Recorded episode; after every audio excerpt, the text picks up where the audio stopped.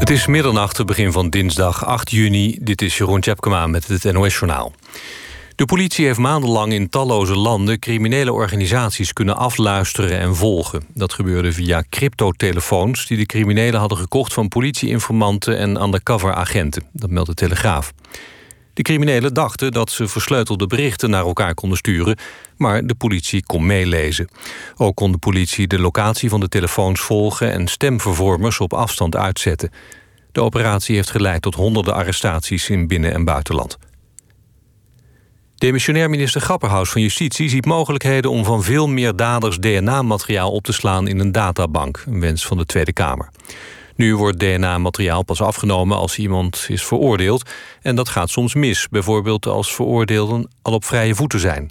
Maar volgens de minister zou DNA-materiaal ook in eerste instantie alleen bewaard kunnen worden en pas daadwerkelijk worden opgenomen in de databank als iemand is veroordeeld. De GGD in Nieuwegein heeft afgelopen avond met spoed honderden mensen een Janssen-vaccin gegeven. Door een stroomstoring waren de vaccins ontdooid en beperkt houdbaar. En daarom besloot de GGD om ze zo snel mogelijk weg te prikken. Ook bij mensen zonder afspraak. Kort nadat dat bekend was geraakt... verzamelden zich lange rijen voor de priklocatie. Omdat er niet genoeg vaccins waren voor iedereen die wilde... werden uiteindelijk mensen weggestuurd. Oekraïne heeft een goede generale repetitie gehad voor het EK. Land is komende zondag de eerste tegenstander van Oranje in Amsterdam... en won afgelopen avond een oefenwedstrijd tegen Cyprus met 4-0. De Nederlandse hockeysters hebben in Amstelveen ook hun tweede EK-duel eenvoudig gewonnen. Oranje was met 7-1 te sterk voor Spanje. Spits Frederik Matla scoorde een hattrick. De laatste groepswedstrijd op het EK is woensdag tegen Schotland. Het weer geleidelijk verdwijnt de bewolking. Vannacht is het helder en koelt het af naar een graad of 11.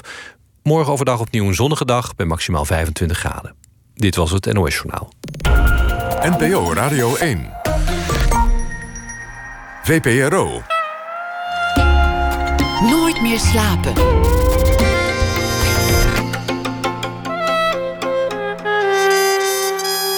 Met Pieter van der Wielen.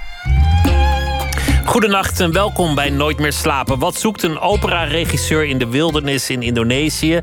En hoe vermeng je in hemelsnaam Puccini met oude Iraanse vertellingen? Miranda Lakerveld zit tegenover mij en haar missie in dit aardse bestaan is om een ontmoeting te organiseren van westerse operastukken met andere gezongen verhalen uit alle hoeken van de wereld en uit alle tradities van de wereld. Het Holland Festival is weer aan het beginnen en daar brengt zij komende week een voorstelling Ine Aya. Samen met een Indonesische componist, Noorselim Yadi Anogera, maakte zij een opera die de mythische woudverhalen van Wagner's Ring combineert met vergelijkbare verhalen, maar dan uit de gemeenschap van de Kayan van Kalimantan omdat er in het Westen zo'n niet te stille behoefte aan palmolie bestaat, verdwijnt daar het bos in razend tempo. En dat is een misstand die in de voorstelling wordt verteld aan de hand van oude vertellingen. Miranda Lakerveld is de vrouw achter World Opera Lab en ze werd geboren in het jaar 1976. Welkom. Dankjewel. Wat, wat is dit voor moment eigenlijk aan de vooravond van niet alleen een première op een belangrijk festival, maar ook zo'n beetje de eerste première na een heel jaar waarin er helemaal niets gebeurde op cultureel vlak? Um, nou ja, woensdag gaan we in première, dus ik kom uh, met piepende banden uit uh, de eerste doorloop in de zaal. Uh, dat zijn hele chaotische tijden natuurlijk. En ja, woensdag is première, morgen generale. Wij hebben gewoon doorgeproduceerd. Dus wij hebben voor al onze producties andere vormen gevonden. We zijn natuurlijk heel erg gewend om, om in hele rare situaties te werken. Waaronder Iran inderdaad. Dus ik heb het hele jaar doorgewerkt en steeds alternatieven verzonnen voor onze producties. Uh, dus dit is wel een hele bijzondere productie. Uh, uh, natuurlijk heel bijzonder om op het Holland Festival te staan. En heel bijzonder om toch onze collega's uit Indonesië hierheen te kunnen halen. ja, hoe, hoe dus gaat dat eigenlijk? Want, want zelfs een reis naar Frankrijk is al een soort militaire operatie, toch nog? Ja. Hoe is het dan om, om, om een heel gezelschap met instrumentarium uit Indonesië over te laten komen. Hoe werkt dat? Ja, dat gaat over heel veel schalen. Dus er zijn uh, verschillende uh, ministeries aan te pas gekomen. fantastisch, ondersteund door Fonds Podiumkunst. dus er is een uitzondering voor, voor kunstenaars. Om te kunnen reizen naar Nederland. Wij konden niet naar Indonesië. Dus normaal gesproken zou ik twee keer twee maanden in, in Kalimantan geweest zijn om onderzoek te doen. Dat kon nu niet. En we wilden deze voorstelling wel heel erg graag maken. dus uiteindelijk was er dus een soort ja, geitenpaadje dat we wel mensen hierheen konden halen met die uitzondering. Dus Fonds Podiumkunst heeft heel erg geholpen. Nou ja, met, met hotlines naar de marechaussee toen de mensen hierheen kwamen de eerste keer. En nou ja, een visum daar aanvragen gaat ook weer over allerlei lagen. Dus dan moet je soms om zes uur ochtends opstaan om met een visumbureau in Indonesië te bellen. De ambassade helpt dan mee. En nou ja, er enorm veel, een enorme lange lijst van bedankjes in ons programmaboek. En enorm veel mensen die hebben meegeholpen en allemaal helpende handen. Vind je het leuk als het moeilijk wordt? Ja, blijkbaar vinden we. we hebben hier spieren voor. Ik heb mijn collega Jasper Berber, die, die, uh, uh, die zakelijk leider is. we hebben natuurlijk ook in Iran gewerkt. Met een heel orkest uit Iran hierheen gehaald. En dat, dat, dat, ja, we hebben een soort van lol erin om dat voor elkaar te krijgen. Ik moet echt heel hard afkloppen, want tot nu toe lukken dit soort dingen altijd. En jullie hebben ook in Iran zelf gespeeld met een, met een productie. Ja, wat eigenlijk technisch ook onmogelijk zou moeten zijn. Dus dat, dat, dat hebben we op een of andere manier wel voor elkaar gekregen. Soms weet ik ook niet hoe. Maar het, is, het, is, het gaat toch steeds over uh, het goede verhaal uitleggen. En steeds weer blijven bellen. Want problemen zijn meestal van bureaucratische aard. Dus het, eh, als, als hier niet dingen waren gelukt, dan, was het, dan had het te maken gehad met dat het, de visumaanvraag in Indonesië bij een ander bureau terechtkomt die dan net niet de nieuwe reglementen kent. Uh, die net in Nederland zijn doorgevoerd. Dus wij moesten steeds al die bureaus bellen en vertellen van nee, dit zijn de regels. Je kan daadwerkelijk met een brief van Fonds Podiumkunsten naar Nederland reizen. Dus we hebben dat twintig keer moeten uitleggen aan verschillende lagen in dat hele proces.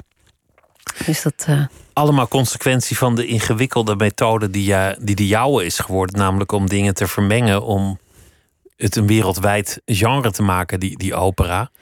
Nou, laten we, laten we eens helemaal teruggaan naar, naar hoe het allemaal begonnen is en hoe je, hoe je daar terecht bent gekomen. Hoe kan dat dit jouw ding is, is, uh, is geworden? Misschien moeten we gewoon wel eens helemaal terug naar, naar waar je wieg stond.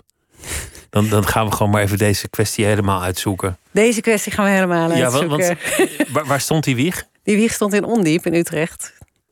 On, Ondiep is een wijk van, van Utrecht. Nou ja, niet, niet de villa-wijk van Utrecht, zou ik zeggen. Nee, dat is een pittige wijk. Uh, ja, maar hij heeft ook. Uh, um, ja, wat is het voor wijk? Nou, het is interessant dat heb ik pas later me gerealiseerd dat.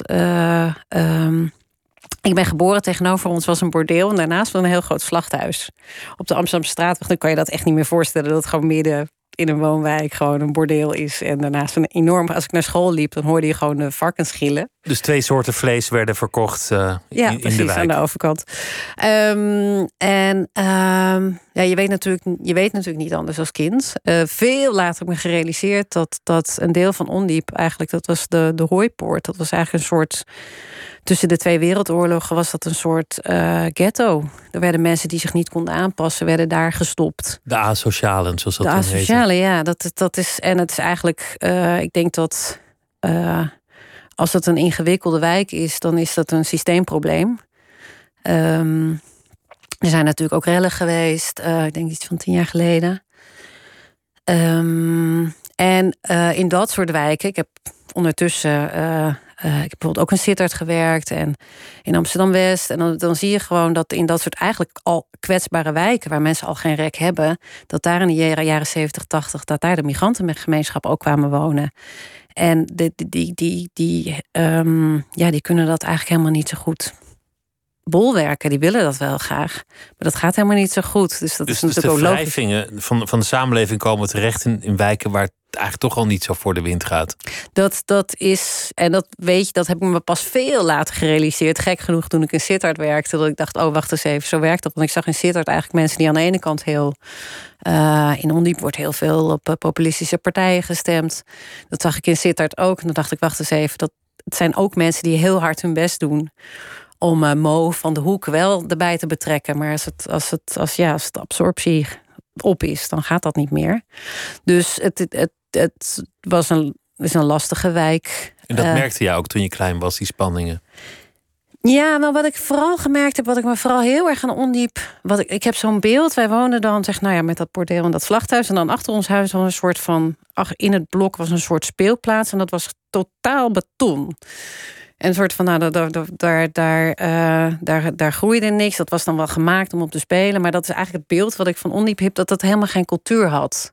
Ook geen, ook geen volkscultuur. En dat gun ik echt niemand. Eh, dus dat is eigenlijk het belangrijkste beeld wat ik daarvan heb. Dat, dat, dat, uh, ja, dat, dat, dat er geen resonantie, de schoonheid of resonantie was. Ik vind beton ook wel een mooi beeld. Daar, daar groeit niks. Ja, dat, is ook, dat, dat was met de allerbeste bedoelingen daar neergelegd, dat beton. Uh, um, maar er, er, was, er was geen cultuur. En ook voor mensen die met wie het wat beter het ging. Het is niet zo dat het dan met die hele wijk niet goed gaat. Het gaat ook met mensen wel beter. En dat was ook niet de meest dramatische periode. Uh, want het was ook nog in een tijd dat wij, weet je wel, dat er mogelijkheden waren. Ik heb heel veel geluk gehad dat ik in een tijd ben opgegroeid dat je kon studeren en dat je twee studies kon doen. Dus jij bent eigenlijk een, een klimmer, zou je dan kunnen zeggen? Ja, ja. Maar waren je ouders dat ook? Waren, waren die bezig aan een opmars in, in het bestaan maatschappelijk? Ja, dus dat was ook, dus dat blijft ook heel erg dubbel. Dat, dat, nou, de ene is het redelijk goed gelukt en de ander uh, was aan het klimmen en die is weer helemaal teruggevallen. Dus dat, dat, dat uh, zie je ook dat dat dubbel is en dat dat lastig is. Dat klimmen is echt heel erg lastig. Dat, dat wordt wel eens onderschat, dat dat uit een sociale klasse klimmen heel moeilijk is. Op welke manier klommen ze? Wat, wat deden je ouders? Uh, mijn moeder had een eigen zaak. En die is later uh, in uh, woningstoffering. En mijn vader werkte eerst als putjeschepper bij, de, bij de PTT. Maar die is helemaal opgeklommen tot account manager. En heel goed met pensioen gegaan. Dus die heeft, die heeft behoorlijk geklommen. En ze, ze zijn niet meer bij elkaar, hè, je ouders? Nee, nee. Hoe, hoe oud was je toen ze gingen scheiden? Veertien. Oh, dus echt, echt vol in je puberteit ook nog? Ja, ja. Dat is, ja, klopt. En, en, en wie, wie van de ouders was degene die de, de, de koppelduikel maakte in, in het klimmen? Die, want je zei net van één, één is ook weer een beetje. En toen maakte hij een soort koppeltje duikel ge, gebaar erbij. Oh ja. Wie, wie was dat? Ik had, dat? Dat was mijn moeder. Ik had haar gisteren aan de telefoon. Toen dacht ik, misschien moet ik haar even vragen of ik, uh, of ik dit soort dingen mag uh, bepraten op de radio. Uh, dat was mijn moeder, dus die, die zaak is failliet gegaan. En ehm, nou ja, daarna zijn er ook alle problemen die je voorstelt bij, bij zo'n wijk ook in ons gezin langsgekomen. Dus Drugscriminaliteit, drank, de zelfkant. Ja. het, ging, het ging echt slecht dus. Ja, ja, dus dat eigenlijk, nou ja, dat daarin zie je ook gewoon dat, dat ja, we hebben ook een periode gehad dat er heel veel geld was en dat ik uh, in de duurste olilie liep en uh, aan de andere kant een paar jaar later al die dingen die je voorstelt bij Ondiep. En tegelijkertijd ging ik naar een fantastische middelbare school in Overvecht. Ook een lastige wijk, maar dat, dat was zo'n gemengde school. Iedereen had dingen thuis. Dat was eigenlijk helemaal niet iets, iets voor je om je over te schamen of je buitengesloten om te voelen. Er waren ook helemaal geen dominante groepen. Ehm, dat mengde gewoon heel erg goed. En dat was een hele fijne school. Heel inspirerende ja, mensen allemaal. Dus dat, dat was er ook. Wat voor invloed heeft dat op jou gehad? Om, om, om je ouders te zien stijgen en vallen. En koppeltje duikelen. En om, om al die problemen in het gezin mee te maken. Oh, dat is, dat is een. Uh, ik ben uh, heel erg. Ik ben niet materialistisch. Want je hebt gezien, het kan komen, het kan gaan. Ja, ik ben totaal niet materialistisch. En dat, daar trek ik me dus weinig van aan. Uh, wat ik heb, trek ik me niet zoveel van aan. Dus ik, ik kan denk ik dingen in mijn leven doen. Omdat ik me niet zo veel aantrek van wat er zou moeten. Um, en ik denk, uh, we hebben allemaal in ons gezin wel heel hard gewerkt om het ook weer goed te krijgen. Dus dat is, dat is ook um, uh, om de banden te blijven vasthouden. Dus dat, dat, dat uh, heeft ook invloed dat je dingen wel kan helen. En um, ja, ik, en ik blijf heel hard werken. Dus dat is, ik, heb, ik heb niet het gevoel van, oh, ik kan nu even lekker rustig gaan zitten, een jaartje of vijf. Nee, er is altijd een soort onrust van, kan misgaan. En vooral zo rond mijn veertigste was het wel van, nou ja, het kan wel heel erg onderuit gaan glijden. Ergens. Dus je hebt eigenlijk als maker, als kunstenaar altijd wel het gevoel gehad, ik zit hier niet zomaar, ik moet het bewijzen. Ja, ja, ik heb altijd als mensen, het, als mensen het over de regisseur hebben, dan heb ik altijd nog de neiging om achter me te kijken. over wie hebben ze. Wie is de regisseur hier ja, eigenlijk? Ja. Hoe, hoe kan maar het... ik zal niet de enige zijn die dat heeft. Ik denk dat alle dat- kunstenaars dat allemaal een beetje hebben. Ja, want, want er zit een zaal vol en die hebben allemaal een kaartje gekocht. En, en die zitten daar, nou ja, allereerst in, in, in een soort gunnende toestand. Anders heb je geen kaartje gekocht. Dan Ja, denk ik, ik zeker, wil ook ja. een leuke avond. Ja, Maar als je, het- als je het verpest, komen ze niet meer terug. Dus, ja. dus in, in die zin is dat wel een terechte angst natuurlijk. Maar hoe kan het eigenlijk dat jij, dat jij de kunst in bent gegaan als je opgroeide tussen het beton waar, waar geen cultuur was? Ehm, ja, dat zijn al een heleboel kleine schakels. Uh, net een leraar op school die zei: je moet, uh, je moet in de medezeggenschapsraad komen zitten. En dat ik dacht: oh, dat vind ik leuk, me tegen dingen aan bemoeien. En net een andere leraar die dan zich heel veel uh, literatuurinterpretatie deed. En dat wij wel kunstgeschiedenis op school hadden. Dus dat, dat, dat, dat was er dan wel. En dat vond ik fantastisch. Symbolen interpreteren. En die klik dan net maken en dan net een goede opleiding gevonden. Dus het, zijn, het was een soort ja, opeenstapeling van schakels. Iemand die me een plaat van Tchaikovsky gaf, die ik helemaal grijs heb gedraaid een jaar lang. Ja, alleen maar Tchaikovsky geluisterd, het eerste vioolconcert. Nou, is toch mooi? Ja. Ja, en dat, nou ja, dan de goede uh, een, opleiding gevonden uh, met management over voor management en cultuur. En daar een hele goede muziekleraar. Um, waardoor ik dat muzikale, wel grote liefde voor muziek. En, nou ja, en vooral voor uh, klassieke muziek. Dus als je een jaar alleen maar naar Tchaikovsky kan luisteren, dan. Want, want als je het zo zegt, een, een op, opleiding management en cultuur, dat, dat klinkt helemaal niet als een, als een leuke opleiding. Als je het zo zegt, klinkt het als een, een beetje saaiige opleiding. Nou, het, nou, het was het, het, geen goede opleiding, want dat was in Holland. En, uh, nou oh, de, ja, de, Hogeschool in Holland. Ho oh, Hogeschool Holland was het toen nog. Uh, maar ik was heel jong en ik had geen idee. En, en uh, het was eigenlijk heel goed voor mij, want wij kregen over de hele linie al die cultuurvakken, allemaal inleidingen. En ik kon, nou ja, en beleid. En dus het was een heel brede opleiding. En dat heb ik, nou, ik was 21 toen ik klaar was. En toen kon ik doen wat ik echt wilde gaan doen. Tenminste, maar dat had ik dat wist ik niet toen ik 17 was. Dus dat, dat, ik regisseur wilde worden, dat kwam pas later. Ja, en als ik het.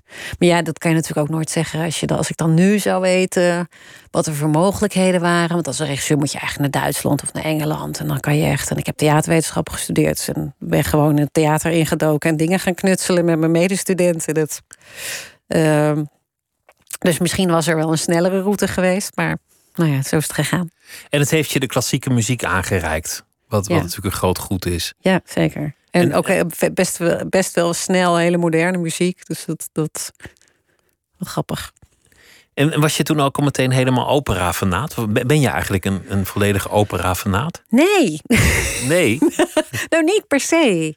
Ik... ik uh, um, um, dat... dat, dat um, ik hou heel erg van muziek en ik denk dat dat vormgegeven moet worden uh, in beeld. Om, om het ook, zeg maar, om het toegang, nou niet toegankelijker te maken, om die drempels naar beneden te krijgen. Want soms, ik denk, ja, ik, ik hoor dingen in muziek die je, die je erbij moet vertellen, bij wijze van spreken. Van, oh ja, dit betekent dit en dit betekent dat. Dus als je dat ik dacht, in het begin dacht ik, nou, als je dat dan vorm kan geven voor een publiek, dan, dan, dan kunnen er veel meer mensen naar komen kijken. Of, dan is het veel toegankelijker.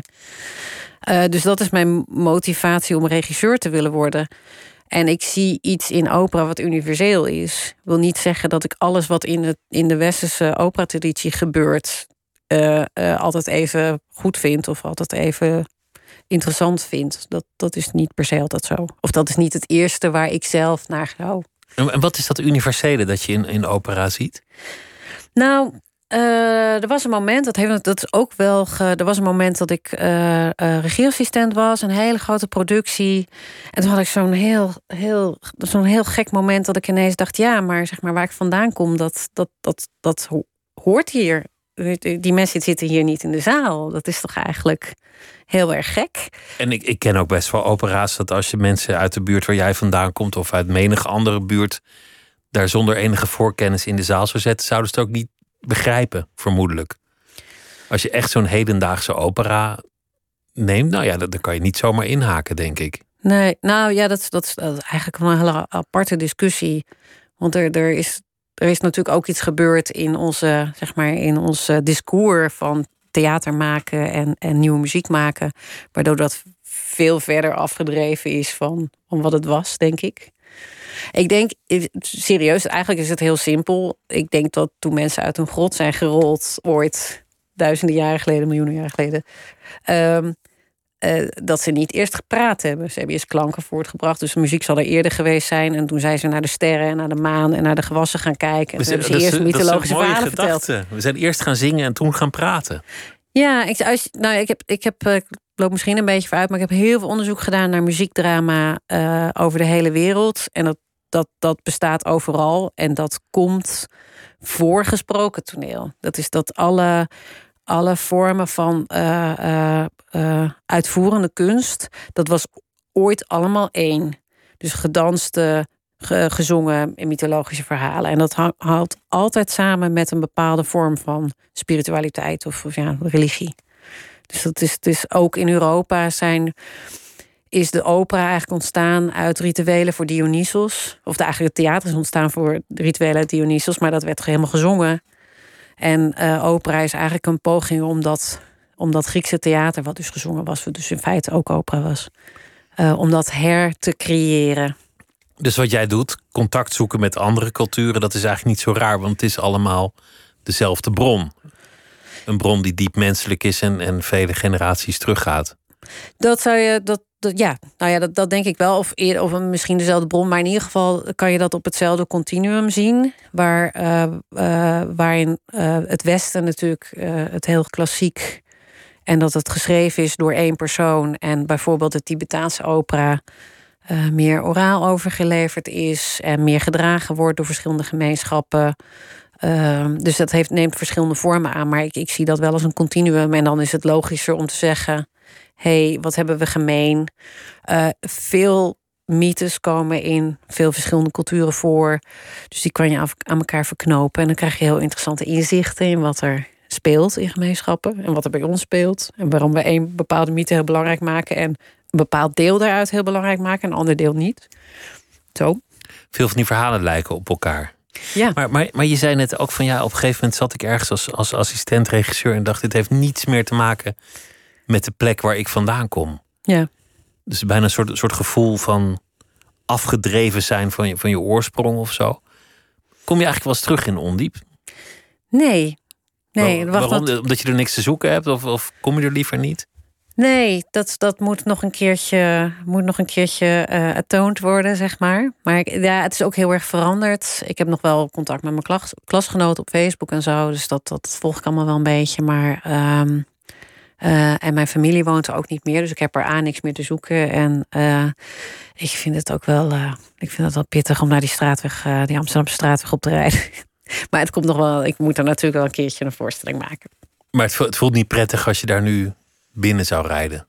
Nee, voelt ook wel een beetje gek omdat je dan gewoon zo lang weg bent. En dan, dan is er ook heel veel tijd tussen komen te zitten. Dus het is, ja. En ik voel mezelf ook heel anders. Dus dat, dat... Maar grappig dat je daar gemengde gevoelens bij hebt. Want je zou ook het gevoel kunnen hebben: blij dat ik weg ben. Blij waar ik nu ben. En ik kijk niet om. Ik keer niet terug. Dat is ook prima, toch? Waarom moeten mensen terugkeren? Nou, omdat uh, uh, ik woon nu in Amsterdam West en daar, daar uh, maak ik ook voorstellingen. En uh, ik hou me heel erg bezig met dit soort systemische problemen. Daar, daar probeer ik toch op te pro reflecteren mijn werk. Dus waarom zou ik. Dan net die wijk overslaan? Ja, dat, is, dat, is, dan zou het logisch zijn dat je dat. En dus, er is natuurlijk altijd iets. wie ben jij om deze voorstelling in deze wijk te maken? Dus nou ja, ik zou het aangewezen persoon zijn om een voorstelling uh, in ondiep te maken. Dan kan eigenlijk niemand zeggen: wat kom jij hier doen? Dan kan ja, je zeggen: nou, er zullen er nog steeds mensen zijn, want die zeggen dan: je bent uh, twintig jaar weg geweest, wat kom jij hier alsnog weer doen? Dus dat. dat, dat uh, maar die wijk is ook, dat, dat, is, dat is enorm. dat slachthuis is nu een winkelcentrum en Japjum zit er niet meer. En, Het is allemaal anders. ja, dat is, dat is natuurlijk. Was, was dat een soort keerpunt? Dat je dacht, goh, ik zit hier nu in, in de, de wereld van de opera. Een wereld die vaak een associatie met chique cultuur en hoge cultuur en snobisme oproept. Dat je dacht, ja, dit, dit zit eigenlijk niet helemaal goed. Ik doe eigenlijk niet wat ik moet doen. Nou, ik, ik, ik denk dat ik verliefd ben geworden op de opera, omdat ik, ik zag iets in een zanger die een mythologisch verhaal vertelt en daarin transformeert. Ik zag daar een heel grote uh, kracht in en een, een, een uh, wat ook andere mensen zou kunnen transformeren, iets heiligs. En uh, ik, ik begreep ineens niet meer waar dat dan voor was. Dus ik heb me op dat moment heb ik me meteen twee dagen daarna gemeld om uh, in de K-buurt in de Bijlmer vrijwilligerswerk te gaan doen. Dat heb ik twee, twee jaar gedaan, uh, één keer per week. Wat, wat deed je daar dan?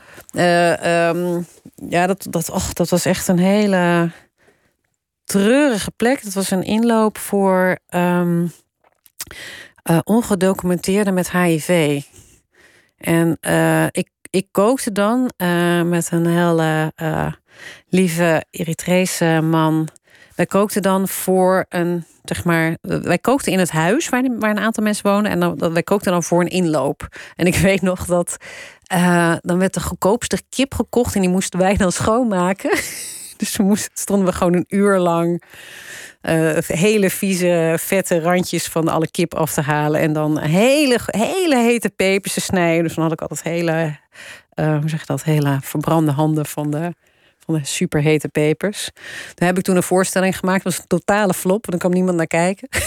Maar, maar waarom was dat nodig om vrijwilligerswerk te doen? Was, was het een soort loutering zoeken? Of had je schuldgevoel? Wat, wat was ja, dan denk ik ja. Ja, uiteindelijk denk ik dat wel. Ook om. En, schuldgevoel om waarvoor? Waar, waarover?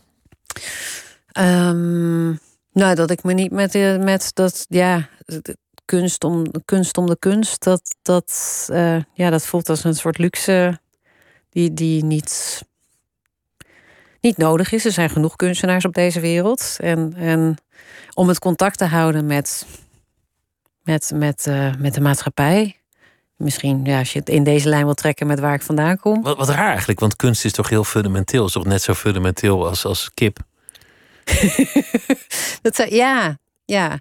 Ja, en ik heb toch heel erg in dat zal, dat, dat, dat zal wat te maken hebben met waar ik vandaan kom. Ik heb heel erg sterk de behoefte om, om het over de maatschappij te hebben met mijn werk. En als ik daar vanaf drijf, dan gaat het, ook niet, goed. Heb ik, heb ik ook meteen zalen die woedend. Uh, dus het, het, mijn, mijn werk moet gewoon relevant zijn en moet ergens over gaan. En moet ook echt stevig in de modder staan. Dat je echt iets doet. En ook wat toegankelijk zijn. Dat, dat zou ik er ook wel over willen zeggen, over wat je maakt.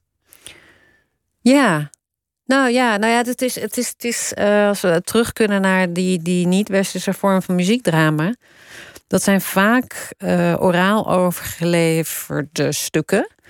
Uh, dat houdt in dat er heel veel stemmen van heel veel mensen, zeg maar, die verhalen steeds overdraagt. Komt er steeds nieuwe ervaring in zo'n stuk, in zo'n verhaal verweven. Ga, als ik ermee ga werken, dan komen die verhalen. Dan ga je als het ware al die stemmen weer horen, als ik het goed doe. Um, um, wat vroeg je nou? Ik ben even de draad kwijt. Nou, ik vroeg eigenlijk niks. Ik, we zaten gewoon te mijmeren over, over wat opera is en wat, wat kunst is. En, en, ah, ja. en over wat toegankelijk is. Maar jij, oh, toegankelijk, dat vroeg je. Jij, jij plaatst het heel erg in, in een traditie die spiritueel is, of een manier van verhalen vertellen of je cultuur overdragen aan anderen? Nee, ik ging in op wat je vroeg over toegankelijkheid. En uh, zeg maar, uh, wij hebben zo'n idee van, van volks, dat is zeg maar smartlappen en. en uh, maar oraal, orale literatuur, die mensen die bijvoorbeeld niet kunnen lezen en schrijven uit hun hoofd kennen, uh, er zit zoveel laag, gelaagdheid in, uh, die op een andere manier gecompliceerd is. Dus, dus uh, ja, ik wilde eigenlijk het onderscheid maken tussen toegankelijk en zeg maar, dat, dat hoeft niet te betekenen dat het blad. maar ik hecht wel aan, aan kleurrijk en contact in een voorstelling. En ja, toch wel vaak hoopvol einde niet, niet grimmige, uh, gedeconstrueerde zwarte toestanden, kleur. Ik, ik ga een stuk uh, draaien. Dat, Het heeft te maken met, met een voorstelling die jij hebt gemaakt. Je hebt uh, Turandot in een Iraanse traditie weten te plaatsen van Puccini. En er zit een hele bekende aria in, die vooral heel beroemd is in de, in de uitvoering van Pavarotti zelf. En wat ik, wat ik prachtig vind aan Pavarotti sommige opera-liefhebbers die voelen zich er ineens boven verheven. Want, dat, want die heeft natuurlijk stadionconcerten gedaan. En is natuurlijk te beroemd geworden. En die vinden dan uh, Pavarotti ineens uh, plat of zoiets. Terwijl het een, een fantastische zanger ja, is zeker. natuurlijk. Ja. Maar dit is precies dat break-even point waar, waar opera, de hoge cultuur, de smartlab raakt. Ja. Waar, waar de Dappermarkt en Amsterdam-Zuid elkaar moeiteloos kunnen vinden. Ja, en deze uh... aria die, die stamt uit uh, Turandot in de, de oorspronkelijke versie. Ja. En laten we daar eens naar gaan luisteren. Ja.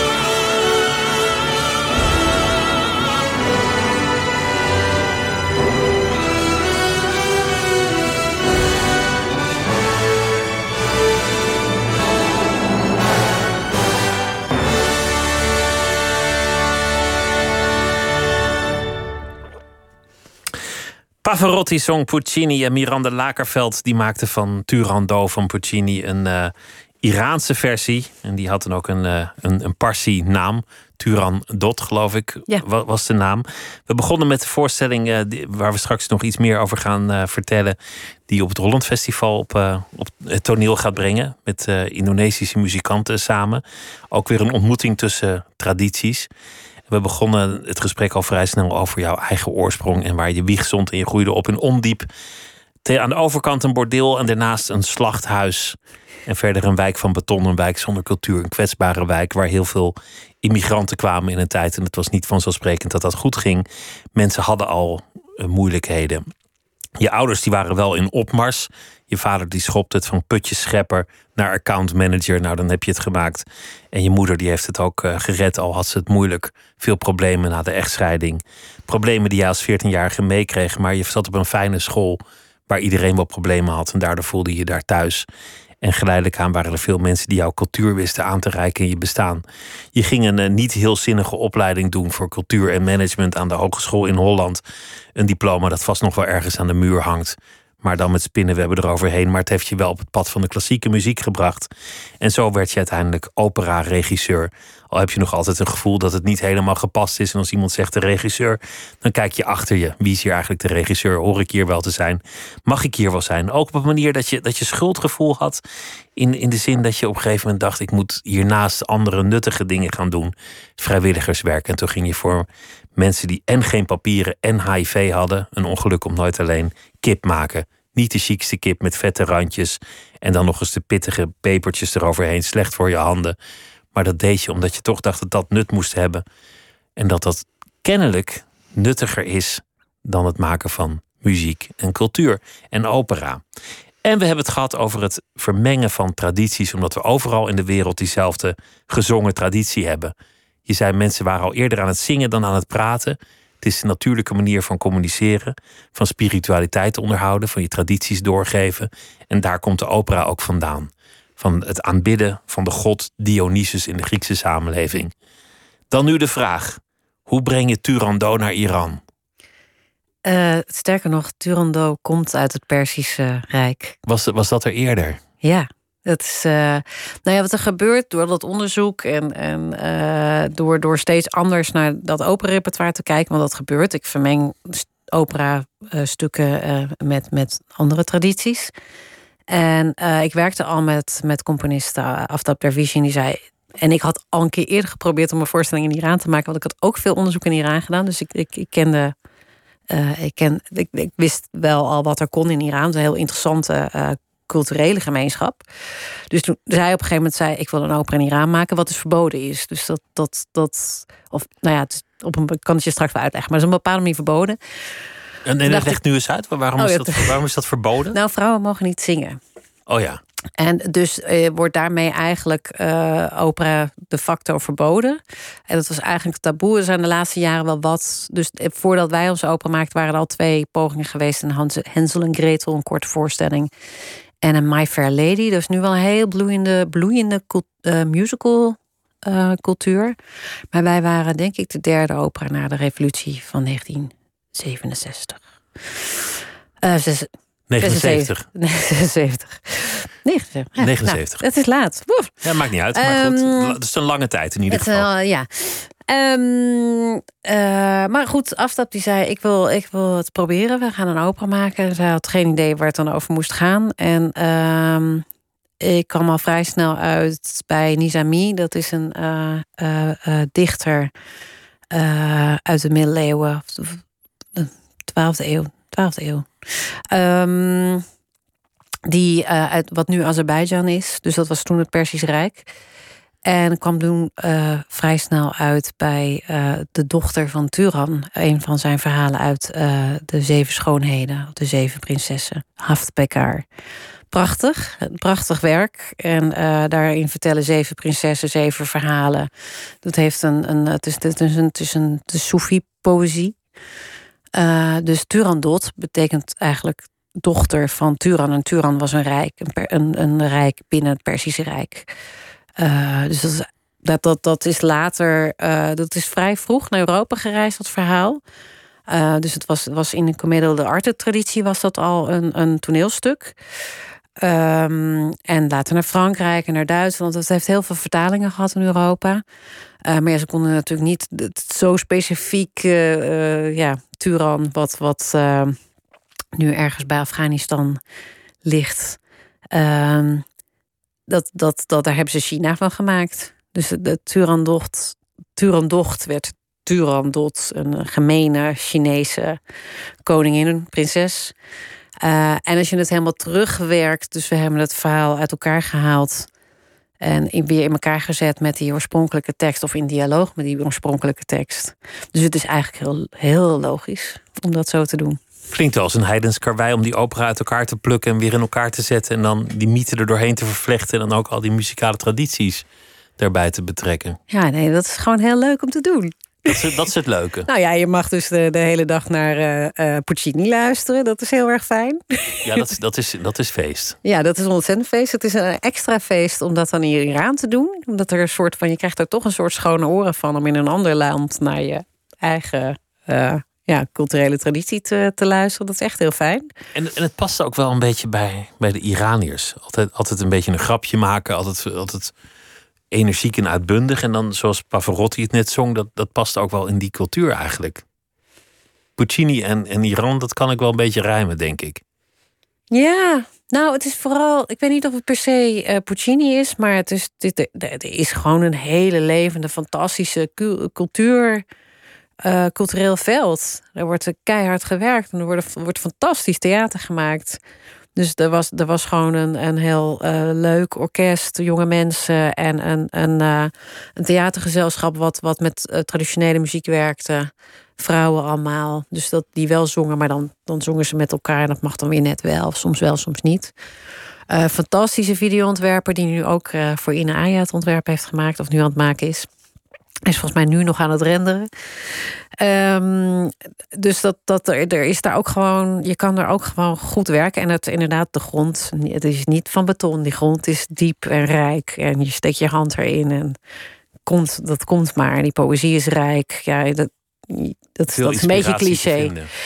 Ja, nou, het is een cliché, maar je stapt in een taxi en dat gaat over havens. Dus dat is dat. Is, dat, dat, dat. En weet je, op de muurschilderingen van Attar, de, Conference of the Birds, wat het allemaal prachtige vertellingen zijn. Dus het, het, is heel gelaagd en iedereen kent dat gewoon. Dus daar kun je het gewoon over hebben.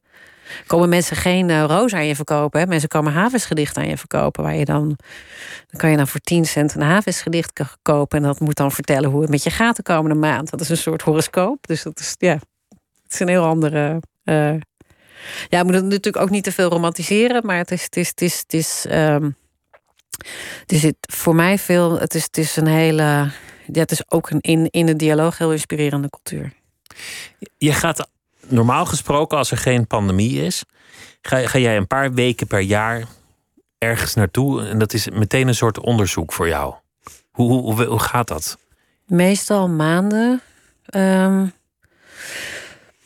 want je, je was in Indonesië bijvoorbeeld ook voor een soort dansopleiding. Toen dit verhaal op je pad kwam? Ja, nou, ik doe, ik doe onderzoek naar, naar, naar niet-westerse muziekdrama-tradities. Dus ik heb ook wel eens een hele zomer uh, uh, Japanse no gestudeerd in Kyoto. En dan heb ik heb zes weken heen en weer gelopen in een, uh, met een Japanse meester, no-meester. Want je moet daar eerst, eerst leren lopen. Dus dat ja, een paar weken loop je dan heen en weer.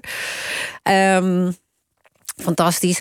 Maar ook uh, Tazi en Iran. Dus dat moet, je echt, dat moet je echt zoeken. Dat ligt niet voor het oprapen. Zo'n cursus in Kyoto of mijn, mijn uh, Balinese dansdrama. Dat was een beetje een makkelijke. Dat was niet echt onderzoek. Dat was gewoon boeken en gaan.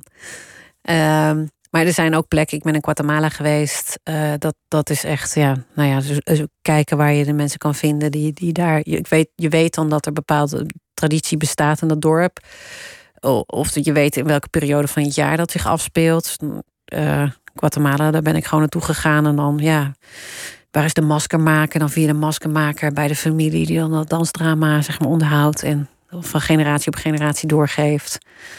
Uh, ik weet niet of ik dat, dat nu nog zo zou doen.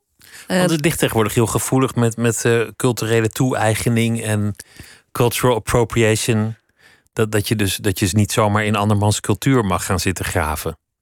Nee, nee, dat is. Dat is uh. Daar word je voor gecanceld. Nou, dat is een heel, het is een heel interessant onderwerp. Uh, ik had het gisteren nog aan de hand. Uh, want een antropoloog die zich niet heel erg verdiept had in wat we allemaal gedaan hadden met Ina Aya, was op Facebook aan het schrijven dat het cultural appropriation was.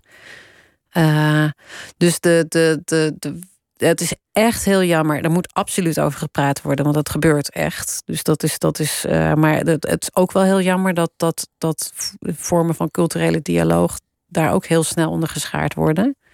Want het gaat om de ontmoeting, niet, niet om, het, om het zomaar te pakken.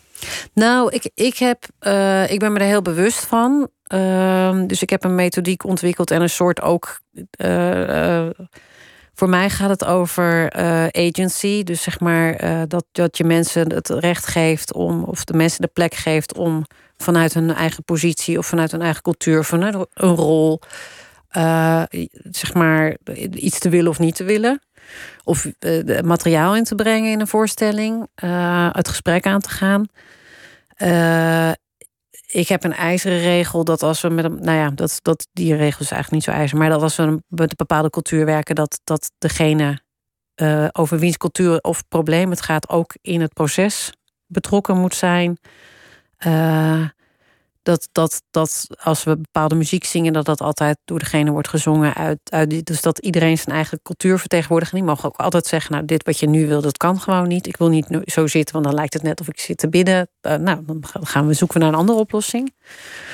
Uh, dat is natuurlijk niet zwart-wit, want daar zitten natuurlijk ook nog allerlei grijsgebieden in. Want ik vraag die mensen. En ik heb blond haar en blauwe ogen. Toch kan je ook zeggen andersom. Van het, het is juist mooi als, als je tot een soort versmelting van culturen kan komen. Of een ontmoeting. En, en volgens mij hoort het ook bij de cultuurgeschiedenis en zeker bij muziek. Dat mensen constant dingen van elkaar jatten, overnemen, zich laten inspireren. Alle kanten op. Zeker. Dat, dat is juist het mooie aan muziek, dat een melodietje is zo gejat. Ja, nou ja, en maar dat, dat, dat, dat uh ik nogmaals, het is, er moet echt over gesproken worden, want het gebeurt. En uh, ik heb opera's gezien over vluchtelingen waar niet één vluchteling bij betrokken was. En uh, um, problematieken waar, waar, uh, waar, niet, waar niemand die, die, die zeg maar in die situatie leeft, een stem in heeft gehad. En dan het niet goed representeren. Dat, is, dat, dat moet gewoon niet mogen. Um, dus dat is echt iets waarover gesproken moet worden. Dat, en dat, maar, en ik, ik zie het zelf als een glijdende schaal. En, en uh, ik, ik zit er soms ook. Ja, ik moet echt opletten dat, dat ik niet. Ik moet heel goed opletten dat ik niet ga. Als ik, als ik mezelf makkelijker maak. Het is, het is heel erg lastig om het, om het helemaal goed te doen. Het is best moeilijk ook natuurlijk. Want, want voor mij hoeft Carmen niet per se door, door zigeuners gezongen te worden of zo. Nee, maar je zou toch ook niet kunnen voorstellen dat je nu nog een Carmen zou schrijven? In deze Als tijd? Fransman, ja. Zonder je echt te verdiepen in, in andermans cultuur? In de Roma-cultuur bijvoorbeeld. Zonder ja. Roma's. Dat zou toch... Dat, dat... Nee, dat zou niet meer kunnen. Misschien is het ook wel nee, jammer. Dat, zou je, dat moet je ook niet willen, denk ik. Het is dat, en ik zou niet, ik zou niet zomaar een, ik zou geen Carmen zomaar willen doen. Nee. Dus dat, dat, dat... Het is een prachtige opera. Ja, ja. Um, ja, ik zie, het nut, ik zie het nut er echt niet van in om het dan. Ik zou hem helemaal uit. Sowieso, het is prachtig open, maar zeer problematisch. Ik, ik hou er wel erg van, maar het is, het is uh, qua. Uh, een hele goede vriendin van mij die gaat het nu bij Opera Span gaan zingen. Dus dat is, vind ik heel erg leuk. Dat is een Mexicaanse. Dat vind ik heel erg leuk. Uh, It's a Medicico. Um, dus en ik, ik denk dat dat een hele gave voorstelling wordt. Uh, omdat ook het vrouwbeeld best problematisch vindt eigenlijk. Dus dat, dat, dat, maar dat gaat meestal samen. Er, er zitten in die zin heel veel, heel veel problemen in, maar, maar ja, vooruit. Dat is, maar dan moet. En een, ja, representatie is zo belangrijk. Dus, en dat is, dat is altijd ingewikkeld. Uh, ik roep bij elke productie meerdere keren uh, in een productieproces. Waarom moet dat zo nodig, al die culturele dialoog? Uh, omdat het altijd het is, het is verschrikkelijk ingewikkeld. Dus zeg maar echt goed, zeg maar representatie in je team van of, want het gaat natuurlijk ook niet alleen maar over cultuur, het gaat ook over klassenverschillen of, of uh, weet je welk privilege heb je gehad in je leven. Uh, en dat je, dat je daar echt mee confronteert. Dus ik kan wel een voorstelling ergens over maken, maar dan komt op een gegeven moment iemand terug die zegt: Ja, het is helemaal niet wat je denkt. Het is dat en dat. Ja, dan moet je toch door een proces heen wat lastig is. Dat gaat niet vanzelf. Uh, en daar ontstaat nieuwe ruimte. Maar dat is altijd uh, ingewikkeld en. Uh, ja, dat is precies wat je net heel zei. vermoeiend. Een, een, een, voorstelling maken over vluchtelingen zonder er ooit een gesproken te hebben of zonder dat er iemand aan meewerkt. Ja. Dat, dat, dat gaat makkelijk mis.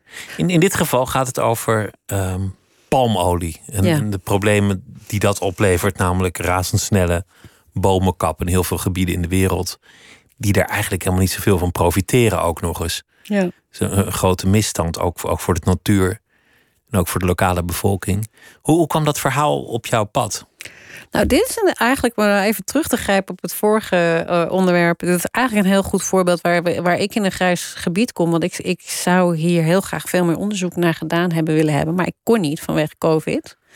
Je kon er niet naartoe. Ik kon er niet naartoe, dus ik ben nooit in Kalimantan geweest. Dus ik heb het niet met mijn eigen ogen gezien. Ik zou daar normaal gesproken nooit aan begonnen zijn. Waren het niet dat Jadi heel erg goed onderzoek heeft gedaan. Heel goed. De componist, eh Jadi, die, die is zelf niet Kajan, maar die heeft er heel erg veel onderzoek naar gedaan. Eh, en uiteindelijk hebben we een soort manier gevonden. eh, en dat heeft iets heel bijzonders opgeleverd. Namelijk dat een van de leiders van de Kajan-gemeenschap eh, meezingt in de voorstelling als verteller. Zingende verteller. En een van de religie vrouwelijke religieus leiders, een van de laatste, Marta Haran. eh, die zingt ook mee in de voorstelling. Dus daardoor hebben we een. Die heb ik vrijdag gezien bij de repetitie. Ja. Zeker.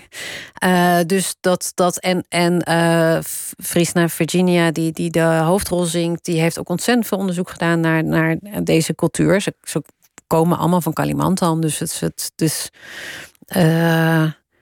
het absoluut niet, eh, hoe zeg je dat? Het is absoluut eh, eh, terechtvaardig. En op deze manier hebben we er wel een goede dialoog van gemaakt. Maar idealiter zou ik dan veel langer naar willen zijn. En, en een kast, zeg maar, vinden met, met jonge mensen uit deze cultuur. Meer. Want dit gaat om een bevolkingsgroep waarvan de leefomgeving vernietigd wordt Ja. om palmolie. Ja. De, ehm, de Kayan wonen op verschillende plekken eh, in Borneo. Dus een, eh, dit, deze, een deel in, in het Indonesische deel, Kalimantan, en ook in het Maleisische deel. Ehm, en het is een heel bijzondere. eh, nou ja, dat, dat, dat niet. Hoe zeg je dat? Nou, dat, zij hebben in ieder geval een, een epos van duizenden pagina's, de, de Taknalawe. Die, die in de jaren 70, 80, nee, 80, 90 is opgeschreven. En zo laat in de avond heb ik mijn data niet helemaal op orde. Nou ja, Ehm, uit. Maar dat is opgeschreven door, door eh, ehm, een, eh, een, een, een pastoor, pastor Ding. En, en eh, vertaald door een antropoloog Amerikaanse Stephanie Morgan. Dus daardoor is dat, die hele tekst beschikbaar. Ehm, en ehm, dus dat is eigenlijk uniek, want dat is, dat is oraal erfgoed. Dus dat, dat is uniek dat zij dat hebben opgeschreven. Want het verdwijnt ook met rassenscheden. Dus dat. dat ehm, en ja, die, die ik toevallig ontmoette in, in Yogyakarta, die, ehm, eh, die heeft dus heel veel met Kayan-gemeenschap gewerkt. Dus, en ik was al langere tijd bezig. Eh, ik, ik werk dus al meestal met dezelfde methodiek. En dat gaat altijd over het vergelijken van mythologie. En ik was al langere tijd bezig met dat, dat, eh, dat als je mythes uit verschillende culturen met elkaar vergelijkt, dan staat er een soort heel interessant spanningsveld waar je heel veel van kan leren over wat er om ons heen gebeurt. En dat Zoals Wagner ook allemaal bosmythen heeft gebruikt, of, of bosvertellingen. Die, die ring der, der Nibelungen, dat gaat natuurlijk ook heel erg over het, het woud en de, natuur, ja. de natuur en de oerkrachten. Nou ja, dat, wat een heel goed voorbeeld is. Inaya is een soort Erda die in de ring voorkomt. Maar eh, in de ring is Erda eh, die slaapt onder de, onder de boom, de levensboom. En eh, die komt af en toe Wotan wel waarschuwen, maar die grijpt helemaal niet in. En hij verkracht haar ook. En daar doet ze dan verder niks aan.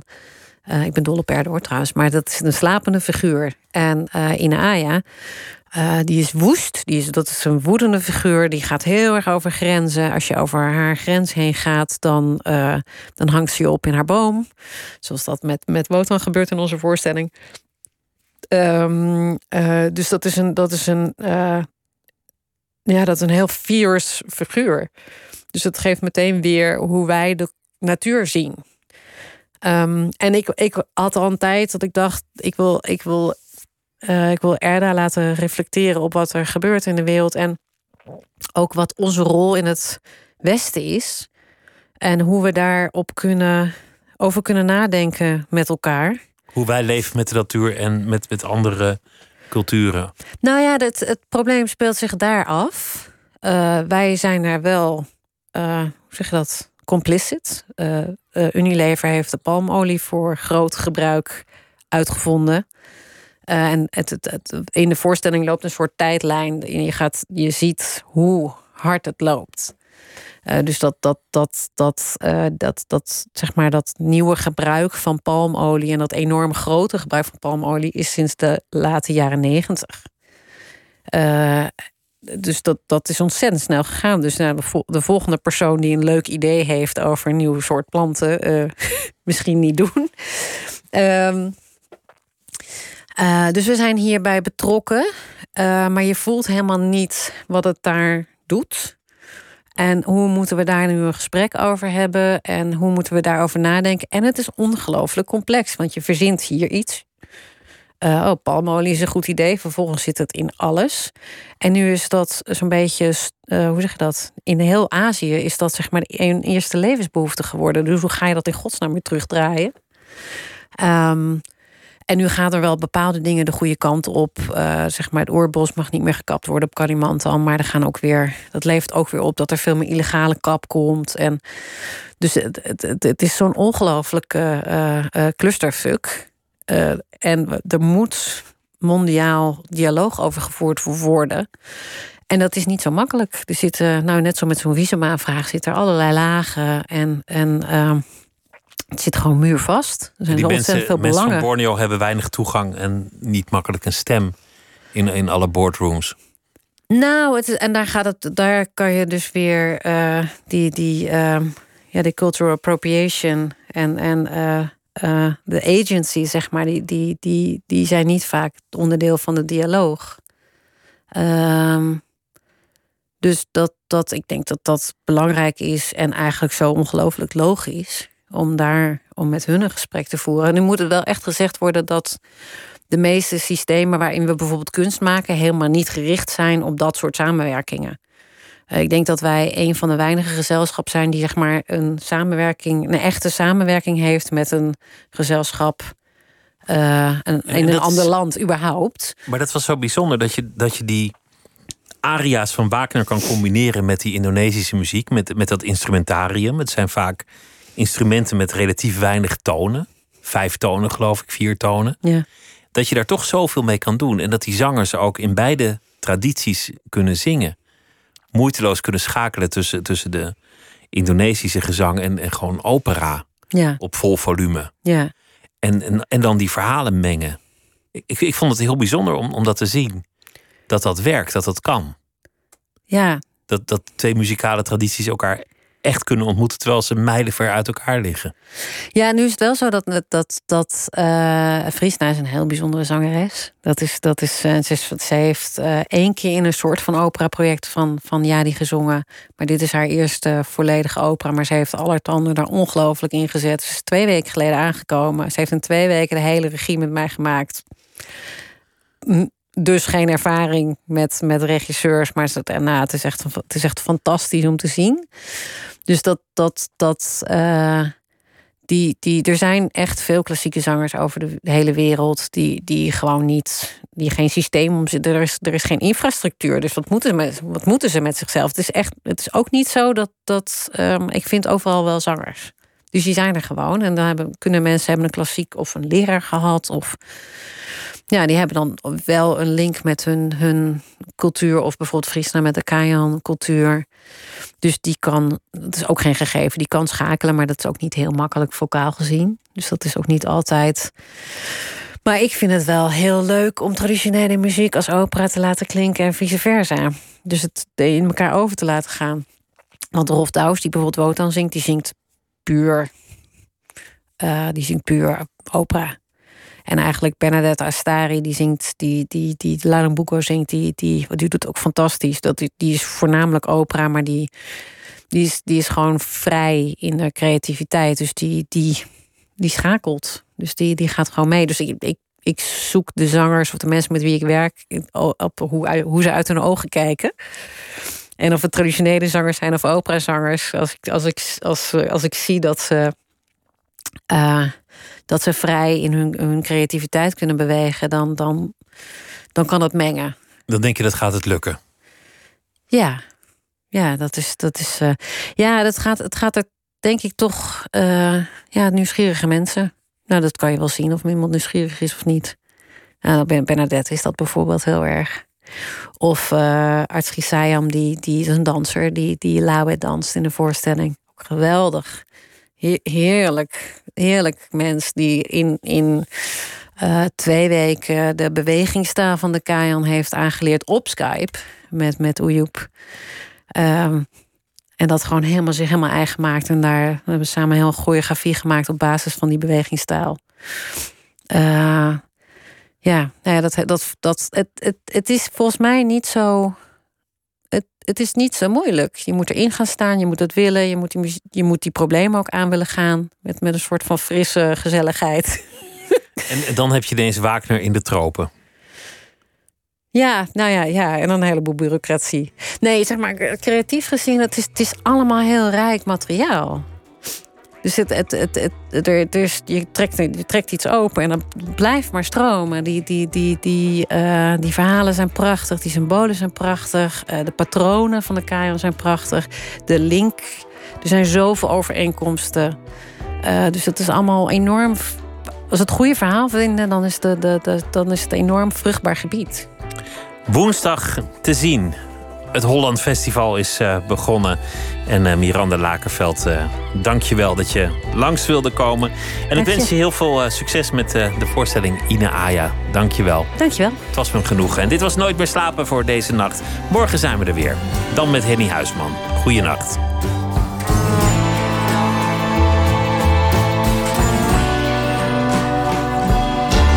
Op Radio 1. Het nieuws van alle kanten.